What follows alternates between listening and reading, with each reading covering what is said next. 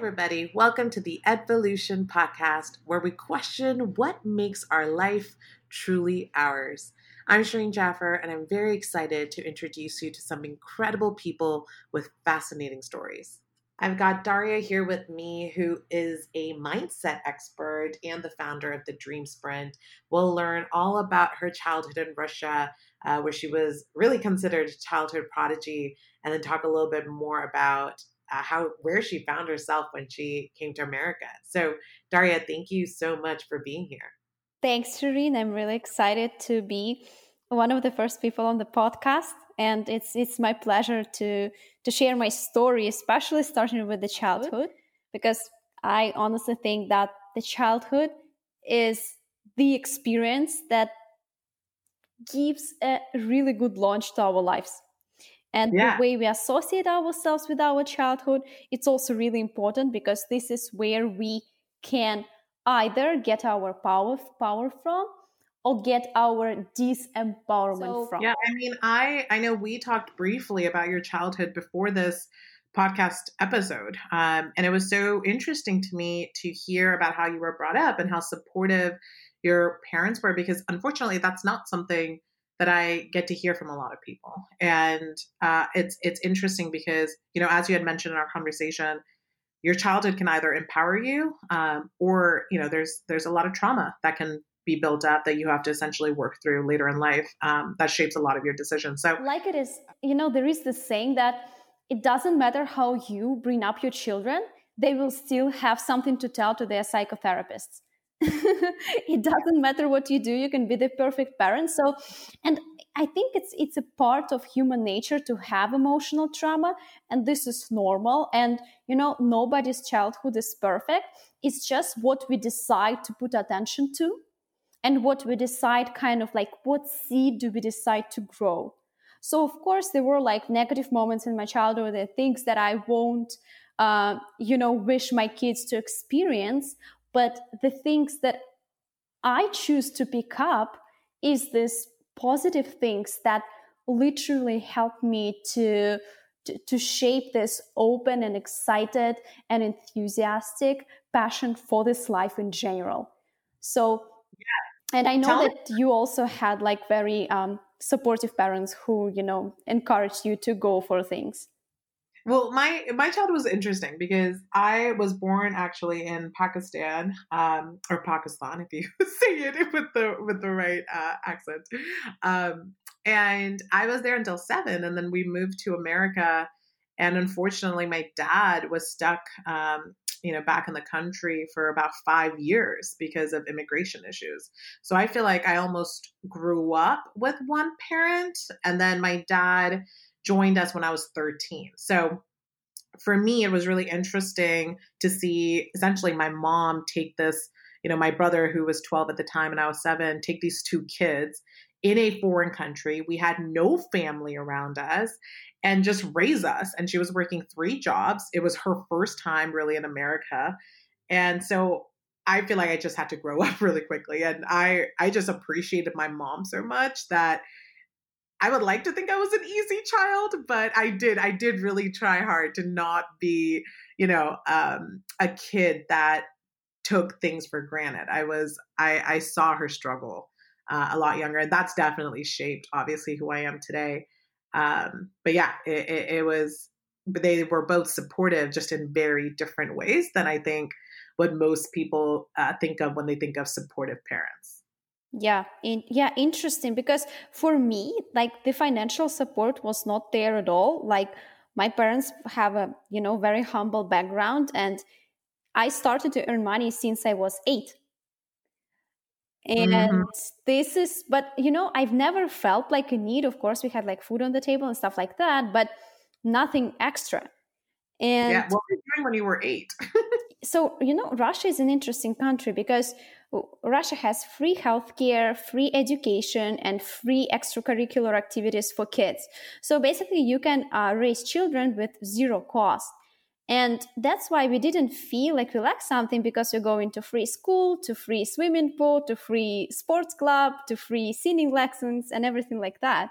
So that's why I felt always um, that I'm growing and that I'm properly entertained, but without, you know, financial investment and many families were were like us. Like it's it's it's very popular that people in russia and in many other countries you know live kind of like paycheck to paycheck. And this was my reality but i wanted i always wanted something more and i always wanted you know to to buy fancy clothes. This is what kind of like my goal when i was eight year old girl and i started to do mlm uh, multi-level marketing things. I was selling like cosmetics from door to door um, and it was so much fun. So i was always uh, i always used to have my savings. I i think i was pretty much self sufficient person for as long as i remember myself. I was you know because just my parents didn't have money so that's why i couldn't rely on them in this case. But they were mm-hmm. always like supportive of everything that i do in terms of i could literally uh, tell them everything. Like if i was dating a guy i could tell like and my mom and my father like what's going on and how is it going and stuff like that. So i had no like taboo um, questions to discuss and you know grades were not the issue in terms of i was not afraid if i'm like i don't know if i'm not studying properly or stuff like that. So and because of that transparency i think it established a lot of trust because if you can be honest and you know that if that you won't be judged i think it's it's incredibly empowering um, in terms of you know establishing trust between two people Yep. So it's interesting to me because obviously one of the reasons I wanted to interview you is despite having, well, not despite, because you had such incredible, incredibly supportive parents, and because you had the environment that empowered you and allowed you to ask questions and allowed you to explore, um, there were a lot of incredible things you were able to do before the age of 18. I remember uh, you telling me uh, one of your stories. Uh, tell us more. Tell us more about your accomplishments, uh, you know, during your teenage years.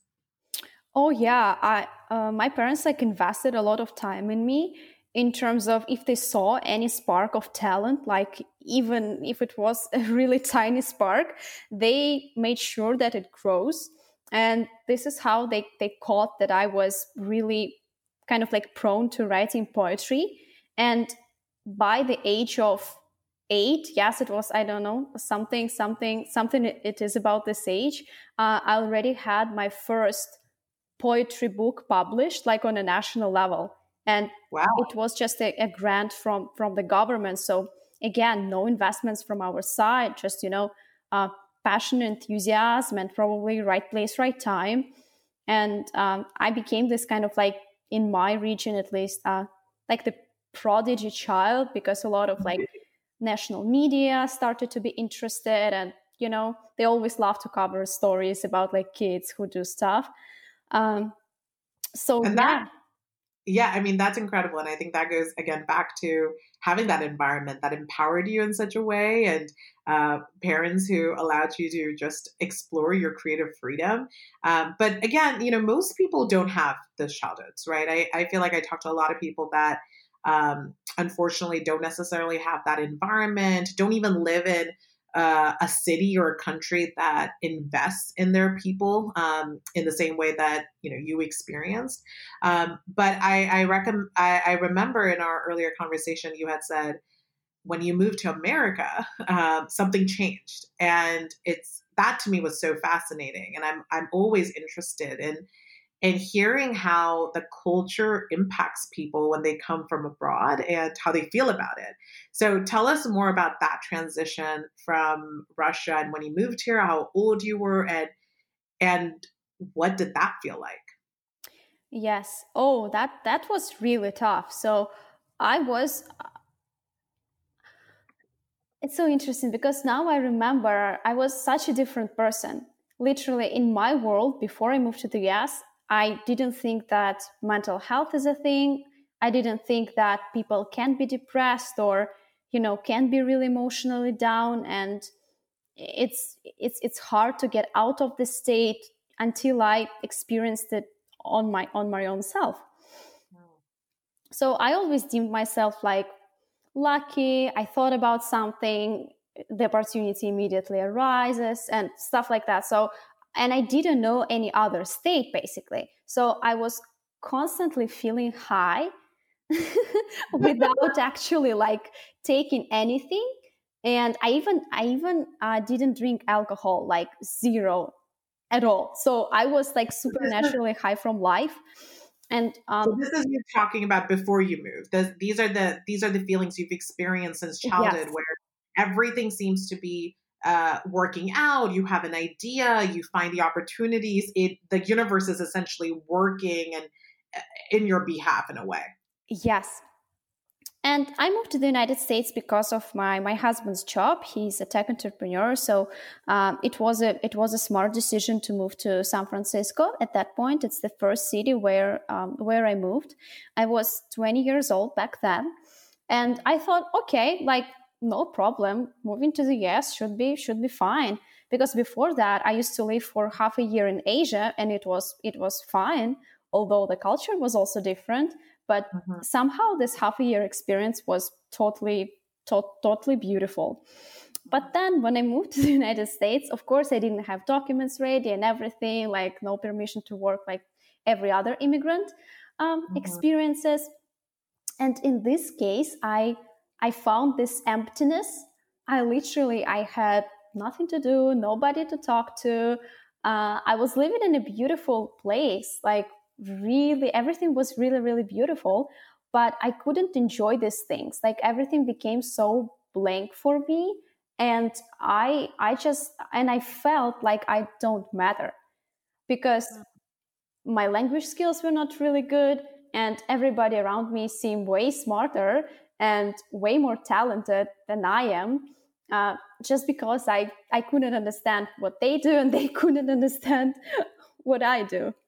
And then I started to realize that, oh my God, when all these external things were taken away, like what's left?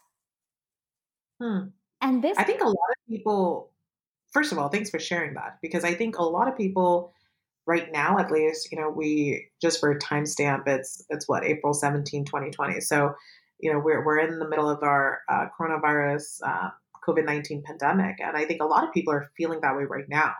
Uh, they're realizing they're losing their jobs and they're um, uh, far away from their families and they're not necessarily getting to go be part of activities that they've enjoyed outside. And they're sitting there and they're asking, when all these external things are gone, who am I? And and that is that is that what you relate to when you were going through that journey yourself? Yes, it's totally this feeling. And of course culture culture means means a lot of things and it was it was interesting for me to see what part of me is just my culture what part of me is just my job what part of me is just you know who my friends are but when everything is taken from you what's left mm-hmm. and this question drove me crazy because i couldn't understand what's left and it seems that it was emptiness inside like you know there there is a baby and it's and it's crying and it has like its um its little toy and when you take away this toy the baby is frustrated and it doesn't know like where to put attention to mm. um, so this experience brought me to uh, like incredibly low self-worth mm. And uh, this this sense of loneliness because I couldn't acknowledge my state for myself. I thought that everything was fine. My Instagram personality was perfectly fine. And I couldn't acknowledge either to my friends or to my family because, like, they would say, like, Dari, it's your choice. Just, just come back. Like, why are you there? And I didn't want to do this because I, I loved my husband and I love him till this day. So I didn't want, you know, anybody give me this clues. And I, I, I knew that it's my responsibility to, to take care of myself.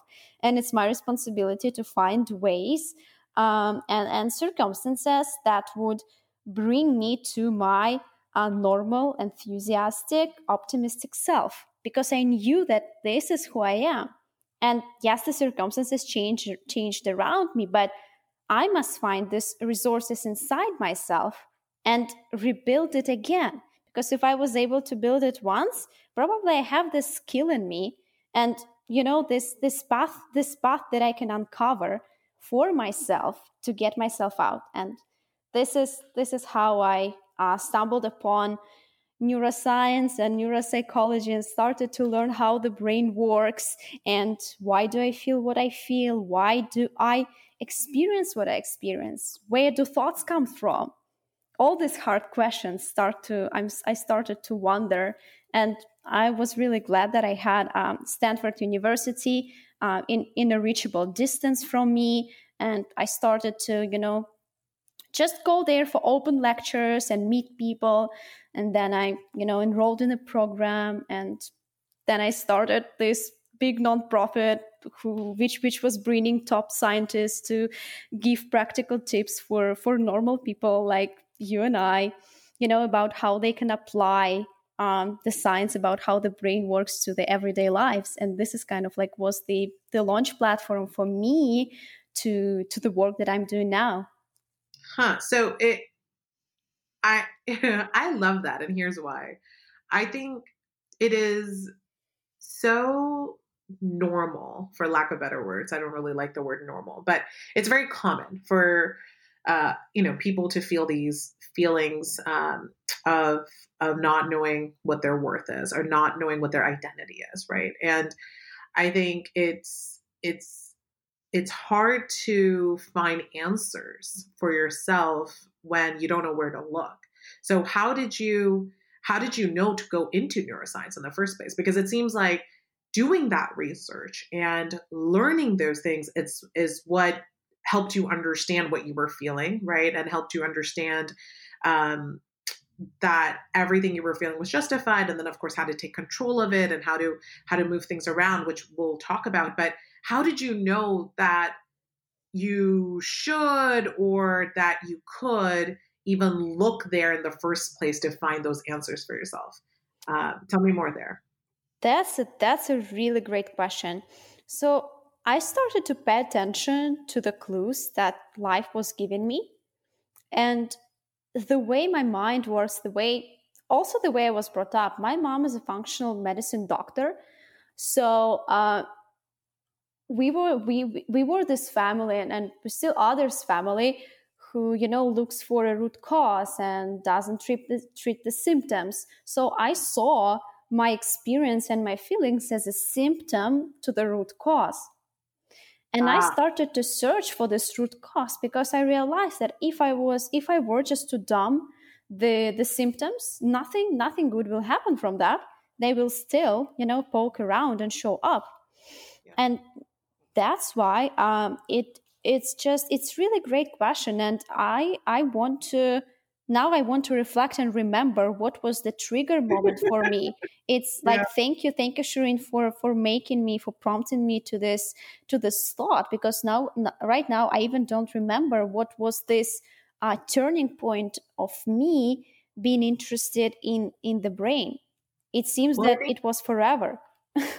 I well i'm happy to help provoke that thought. But you know, I think uh, I think it's it probably goes back to again how you were brought up, right? This obsession with figuring out the root cause because uh, that thinking, that approach to thinking, becomes natural over time. And I think as a society, we are so often focused on just fixing the symptoms that a lot of us don't even learn um, in a, from a young age that there's a root cause and how to even navigate to identifying that root cause.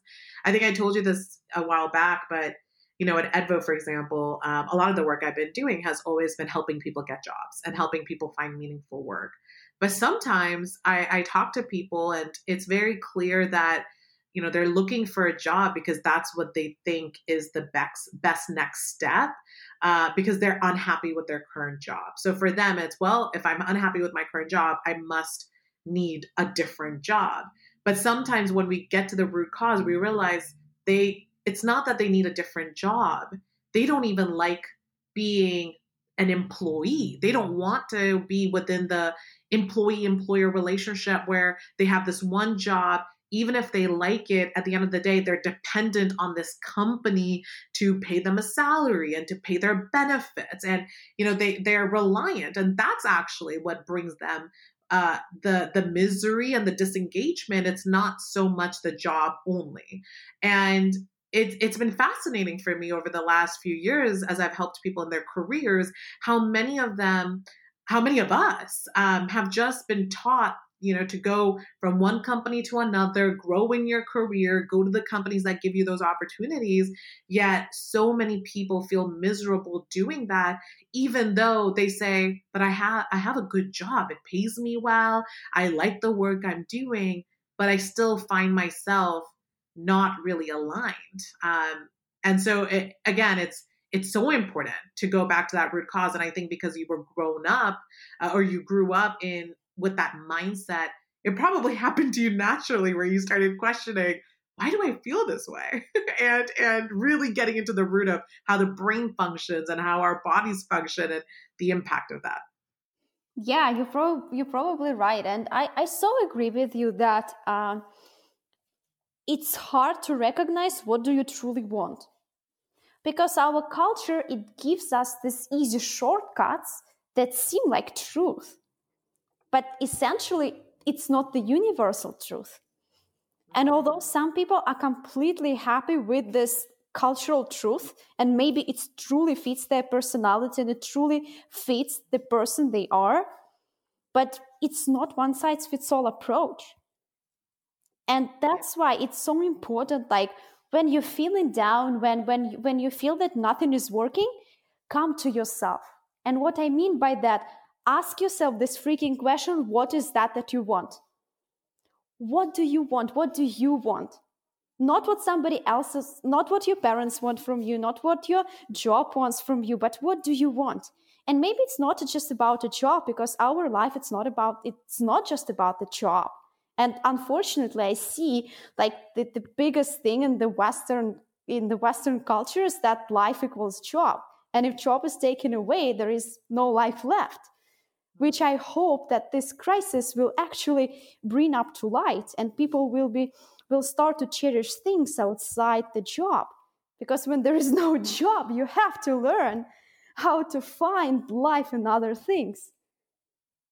Yeah, I think I think even on the financial point, right? I I think when people it, it I I feel like you almost have to be privileged to even think about those things sometimes. That's and true. obviously, correct me think I'm wrong. Um, but I think it's, you know, you've got to not have to worry about your basic needs, right? Paying the bills, putting food on the table, taking care of your kids, at least their basic needs. And and when those pressures are out of way, then yes, it's it's it's thinking about all of that. But I, I I've talked to so many people that even I question, you know, why why do you live in such an expensive house and why do you why do you have so many quote unquote burdens that you don't want? Who who said you needed those things? And going back to Daria, what you mentioned, it's it's that societal definition, right? It's that societal construct of go get a job and then add a nice house to it and add a nice car to it. And so much of how our society defines success is through addition, just adding things. Uh, and we don't talk about subtracting things. We don't talk about subtracting a toxic mindset, right? Or relationships that do not inspire us to be our best self. Or frankly, even things we've learned, right? From from our childhood or even in our adulthood, just things we've learned, ways to think, our mindset that have been conditioned uh, in us because of our environment or or how we were taught and I think you grow up and you realize, maybe you realize, oh, wow, I think in a way that doesn't actually serve me. It harms me. It keeps opportunities away from me. I limit myself, subtracting that mindset. And we don't talk about those things as a society. We just focus on adding more and more things to help us feel successful. Yeah, that's very true. I also noticed that, like, for example, um, every month I see like dozens of people who are like completing completing the program uh, the dream sprint. And one of the tasks is basically to figure out what it is that you truly want and what your fears are and what you don't want. That's why i have so many like generic insights on the the society. Not the society i i, I won't claim that i know the society but on some on, on on a good mass of people from society like at least like hundreds of people who are sharing these insights with me and it's crazy because like how many how many times the main the main dream the main goal is just to pay off the credit card debt that people just don't know even how they got into this credit card debt. And what is interesting that I know many of these people in real life, and I would never think that they are in such a bad financial state. They live like very fancy lives. And for me, this concept is just, it's out of my universe because the way, again, the culture shifts us. Like in Russia, there is no thing like a credit card. It's just not it's just not a thing. Everybody uses the debit card and the debit card is when you know you earn the money you put it there and you can't spend more. Because when you run out of money you just run out of this. There is nobody lending money to you. Uh, so for me it's it's really and i think this is about the culture it's not like people want it it's just what the culture prompts you to do because it's such an easy access to money. You can swipe your credit card here and there, but then this debt is accumulated and you don't feel like it's accumulating. So it's also interesting how the choices that that we have, basically we don't make these choices. They're made for us unless we are conscious of them and restrain ourselves from using these easy choices. Yeah, I think being cautious, being uh, conscious, and being aware, also cautious, uh, all three things is so important. And it is really easy to get at a point in your life where you're just doing what you believe is right, but you believe it's right because you're told it's right. And it's not something you actually deeply in your core, or even if you think about it logically, right?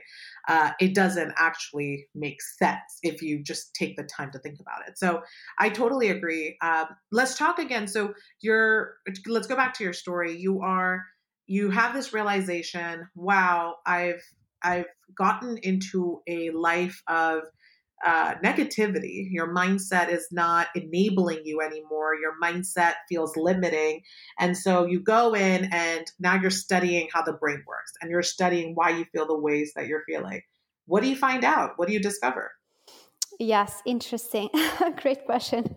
So, first thing that I discovered is that it's so natural to feel uh, negative because the way our brain evolved is that the brain which survived was the one who spot all the threats in the environment. This is ah. how basically the survival was ensured. So no wonder that you know giving the challenging environment if we experience challenge and challenge is everything which is uncertain and uncertainty comes from any any change in life so when basically something changes in your life your brain doesn't know what to do and it thinks that it's uncertainty and that it's bad and it starts to scan the environment for all the threats.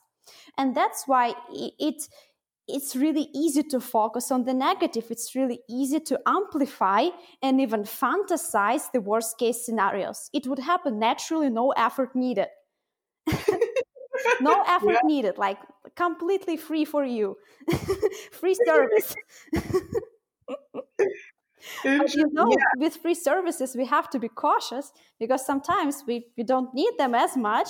So the service that requires an investment, it's when you are spotting the bright side and spotting the opportunities and spotting what's working and putting things into perspective.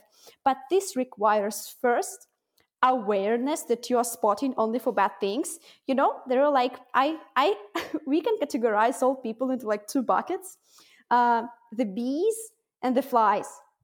You know what the bees do?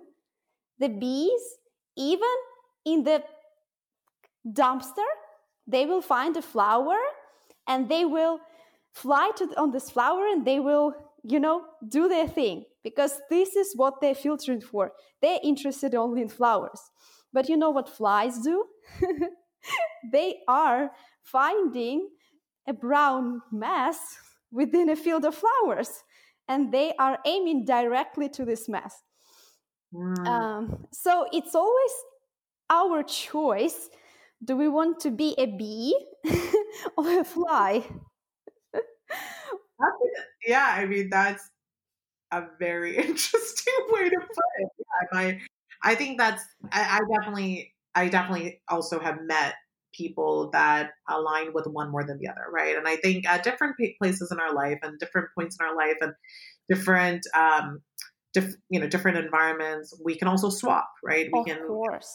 one is a bee all the time. But that said, I, I totally agree. I think it's so important to recognize that I tell a lot of people this right now, especially as they're, you know, maybe they've been laid off, uh, maybe they're dealing with job cuts. Um, a lot of them are thinking, well, why did I get laid off, right? Or why did I, why did I get let off, laid off, and someone else didn't? And they're in this mindset that is just still focusing on a negative um, versus saying, okay, well, uh, how can I still maintain the relationships at my last organization and and leverage them to add both add value to their life, but also you know have value for myself or maybe they can serve as connections to my next opportunity so i think the sooner you convert to the bee mindset um, the more opportunities you will find because I believe life does have a way of,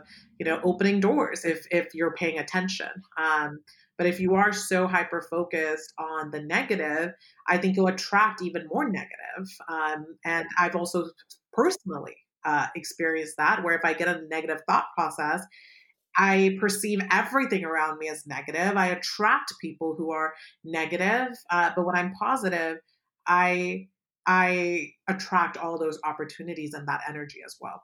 Yes, so true. And I totally agree with your comment that we are experiencing different states and all of us have potential to express traits of bees and traits of flies. It's just a matter of our awareness. Sometimes, you know, we have to be flies and we have to find what's not working. But we shouldn't stay in this mode forever it serves us it, it's no because what i also see is that sometimes when people are going this personal development route they're like oh i have to be positive but i have to be positive but actually positivity can be really toxic because when positivity is ignorance it's just ignoring the negative thoughts and because I, I, actually don't like word negative i think we have just different emotions and some emotions are less pleasant than the other. So when you are experiencing this less pleasant emotions you don't have to just push them away because they will come back. Triple force. You have to process them. You have to learn to recognize them and to be aware of them and to recycle them essentially. Because if you're not recycling your garbage it just starts to you know go bad. And we don't want that. We want to recycle our garbage all the time. And that's why i actually love more uh, the term optimistic rather than positive. Because positive mm-hmm. it's like you ignoring stuff that's negative. Oh no i don't see the negativity. I think that the life is awesome. But no there are challenges and there are things that we have to acknowledge. We can't just be you know ignorant people who live in their own like imagined world. We live in the real world and right, right now people are suffering. People, some people are dying. And it doesn't mean that we have to suffer too but it means that we should be at least recycling our emotions around that.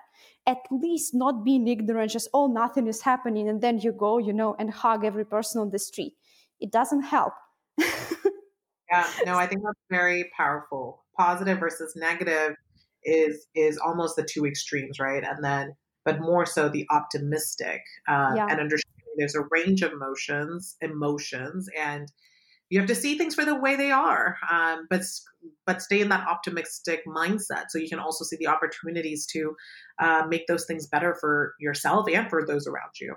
Absolutely, absolutely. Because when you're optimistic, you are acknowledging how things are, but then you choose to see the bright side, but not the bright side that you just imagine, but you just find it and you focus on that, but not being ignorant to what's going bad. Yeah, absolutely. So, so you so you enroll yourself did you enroll yourself at stanford or were you taking classes a different way yes i was i enrolled myself in stanford extension um, it's still like it's still on campus training with with Stanford staff, uh, but it was not like a master's degree or like PhD. Um, it was like professional education. Got it. Okay. So you're at Stanford and you're learning all of these things, right? About mindset and and where to focus ourselves and what our survival brain does and and where we need to actually put in the effort and put in the investment. So how did that impact you? How what are some steps you took uh, from you know going from already having that natural positive mindset to then entering a point in your life where you lost that and now you're rediscovering it tell me what you did then yes so uh, first thing that i did uh, after i realized that i shouldn't blame myself for feeling this way this is just how my brain reacted. And because i didn't know that it's natural i started to blame myself. And this is coming back to the concept of uh, um, unnecessary suffering. So there mm-hmm. is necessary suffering that just happens in our life but when we decide to narrate this necessary suffering with it's so bad it will be just worse. When we just start to imagine things going worse, this is unnecessary suffering that we should learn how to process. So I processed my unnecessary suffering. I realized that I'm like, the, the world is not ending. Like, I'm actually pretty fine. and I put things into perspective that, like, how lucky I am, how, like, literally blessed I am to have things that I have, relationships that I have. And I started to, to show up you know i started to show up uh, with my whole self. I started to accept my flaws. I accepted that okay although my my, my english is not perfect and i probably would never become a native speaker or I, I not right now i even don't have this goal at all. Right now i think that my accent this is what um, this is why i stand out. This is what's unique about me rather than this is what's flawed about me. So it was a lot of perspective uh, shifting work. And then I just started to boldly pursue actions. Um, I, you know, although I didn't have a work permit, I created this nonprofit. Um, it's called Brain Power Hub. And through this Brain Power Hub, I teamed up with a really established um, person. She's now a friend of mine. She works in um, UCSF in the neurological department, and we started to literally invite top minds from Berkeley and Stanford to give these big um, talks about practical application of neuroscience. And this is how I met incredible, incredible scientists. And this is how I was introduced to their research because I was literally working with them and organizing like full theaters of people for them. Um, and it was so much fun we were able to like sell out from scratch with no audience like 300 500 tickets which was a real interesting thing um, you know to go through and when i started to do actions towards this space where i i saw myself because i i didn't know how i can enter the space and this was the, the best thing at that time and this is how it all started that is incredible. I mean, that really allowed you to completely turn your life around, at least life in America. It was a good starting point. And then I, you know, the Gestalt therapy is like when you want something, but you do not kind of like allow yourself it. But when you actually go through this unallowed experience, you find out that you don't want it. so um, this, this happened with the job because I thought like, oh my God, I want to earn six figure Silicon Valley salary, but I can't do this because, you know, there are so many people who graduated from like UCSF, Stanford, and Berkeley, like San Francisco. It seems that those are the only places where people graduate from. so I'm like, and and uh, I back in Moscow, I I used to be pretty good, you know, in marketing and public relations and public speaking and all of these kind of like language, heavily language related things. And I'm like, you know what? I will be employed like for a six figure salary in a hot Silicon Valley startup for a marketing position. and i'm just i should do this and i've done this without any applications or any even sending the resume type of thing and i worked in the startup for like six months and then parted my ways because my gestalt was closed i realized that i'm totally worthy of these things and i, I can get them whenever i want um, but it was you know my I, I, I had to have this experience. And since then, I'm um, on my entrepreneurial journey. That is awesome. Yeah, I think it's true. It's almost like you think you can't have things, and then when you have them, you realize, oh, I never wanted this in the first place. However, I know that I can have it because I proved myself. Yes. Interesting. Okay, so talk to us more about in your work today. In your work today, you work with, I'm sure, people from all different backgrounds at all different points in their life. What is something, even after working with so many people, what is something that still surprises you about working with them? Oh, interesting. Um, actually, the nature, the nature of, of people who, who tend to come to me, extremely ambitious people but extremely confused. this is kind of like my um, um, my profile, the profile that I'm working for the most. Um, maybe what? because I'm in California and we have so many people who are like extremely talented, extremely ambitious, but struggling to find uh, their place in life or struggling to get the speed that they want and they want to figure out like what's internally is wrong with them or what's like blocking them and that's why they come to me to help them figure this out. And um, what what do you think leads to the confusion? Um, unforeseeable change in life. Hmm. Tell me more. Yeah. So as as I talked, um, as I mentioned earlier, that change is something that is perceived as threat yeah, so our brain literally thinks that when we change something, it's a threat. And that's why, first of all, it's hard to change something when you want. even if yeah. you want it so hard, it's if, if even if you want it so badly, it's hard. That's why people always like put off tomorrow, tomorrow, tomorrow. Like the starting day is tomorrow, it's never today. Uh, and this is very natural because change means pain and it always meant pain for for our brain during you know the evolution process. And that's why right now we inherited this brain which perceives any psychological change as literally like a physical threat. Um, and and that's why the trigger point is when unforeseeable event comes into into life.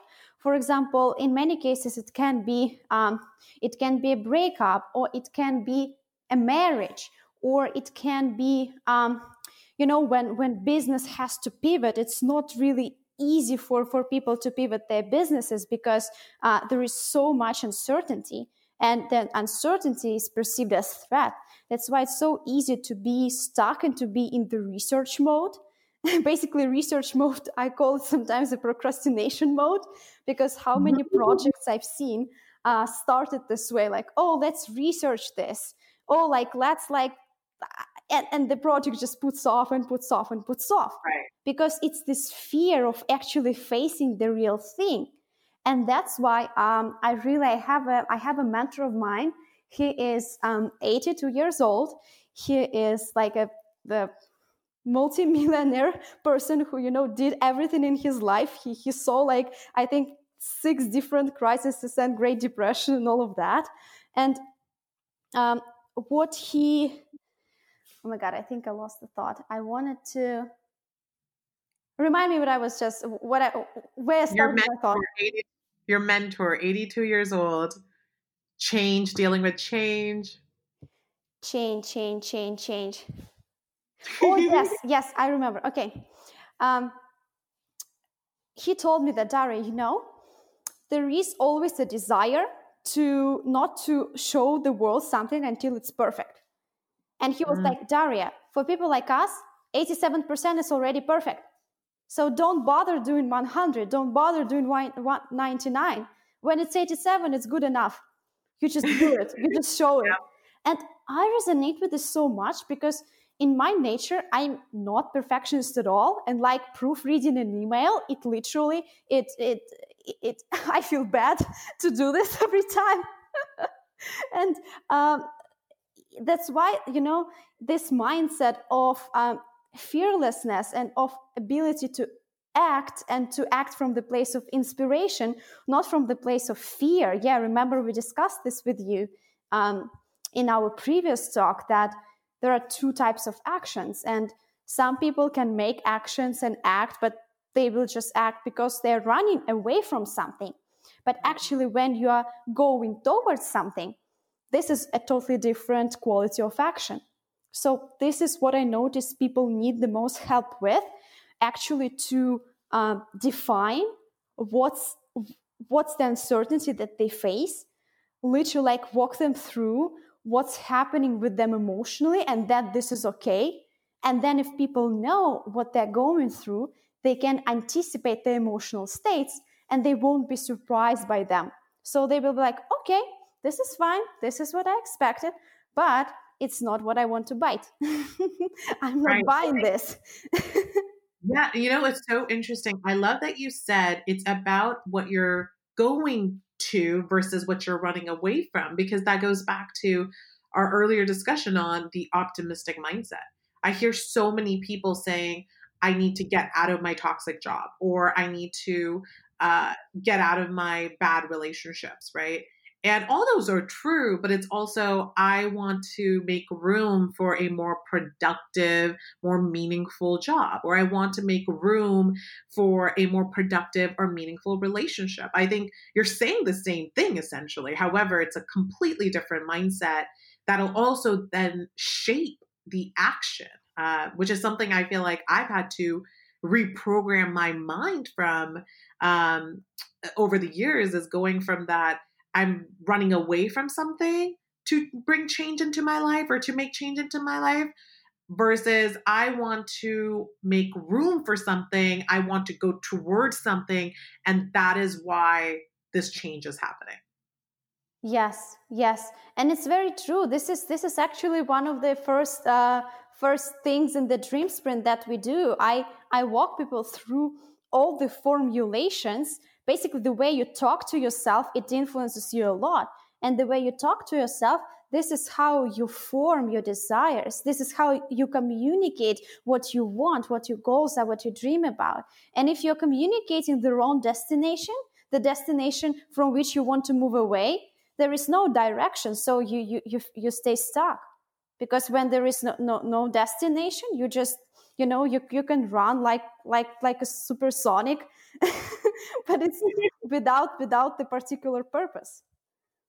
That is so true. I think the power of words is definitely something that is undermined um, today. I think the way you talk the way and what i mean by that is the words you use to communicate with yourself to communicate with others to communicate your thoughts is so powerful because the way you communicate them is the way you understand them and internalize them. And by the way, that's also the way people around you internalize what you're trying to say.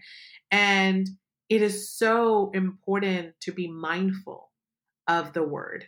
Uh, and so, uh, an example, for example, I was talking to my I was talking to my team the other day, and I said, "We've got a lot of shit to do," and I caught myself because I said, we are not doing shit. We are doing very powerful activities. We are bringing impact to this world and we take immense responsibility for that. So, why is it that this, and of course, what I said, you know, we've got a lot of shit to do. Let's make shit happen, right? These are things that as a society we say this is casual language. However, the power of it, the impact of it is so small compared to we're going to bring change into this world. We're going to impact. We're going to enhance. We're going to empower. I mean, the the power in those words and the energy it can create not just for you internally in your mind but also for the people you're communicating to i think it's totally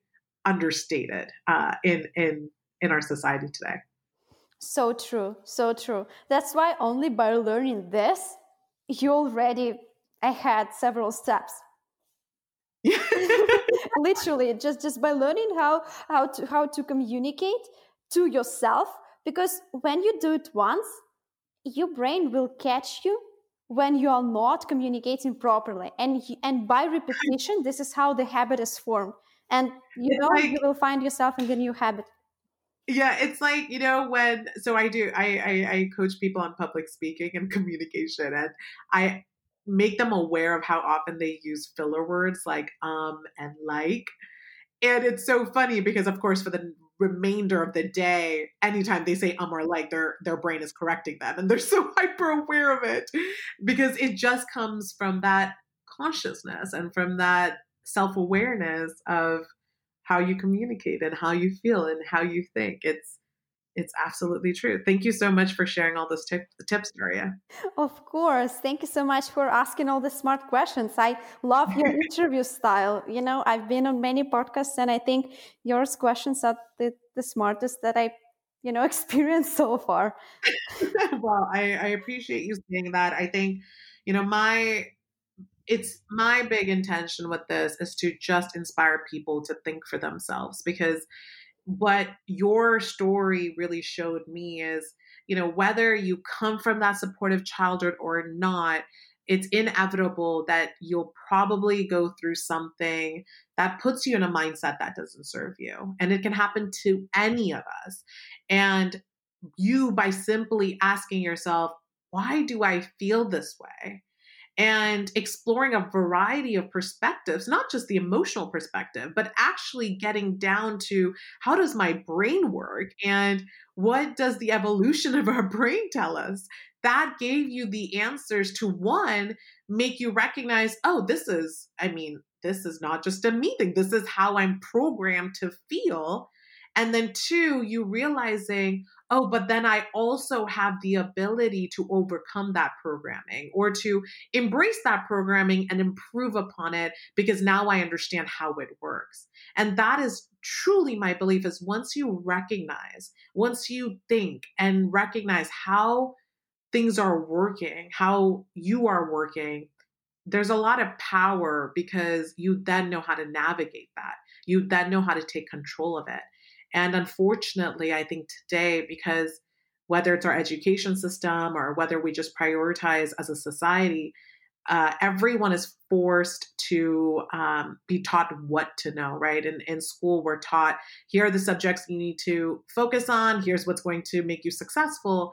And I think a lot of people now are realizing, wow, I did everything I was told to do, and somehow I still live paycheck to paycheck. Somehow I still don't feel aligned. Somehow I have all this money, but still don't feel any sort of happiness uh, or or any meaning. So thank you again for sharing that story, Daria. I am so so grateful. Of course, very very welcome.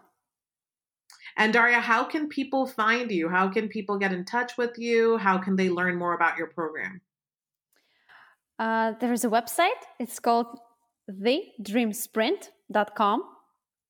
Um, you can find me there. You can find my Instagram link there, Facebook link there. And yeah, I think this would be the main resource. Perfect. All right. Well, thank you so much and have a great weekend. Of course. Have, have a great weekend too.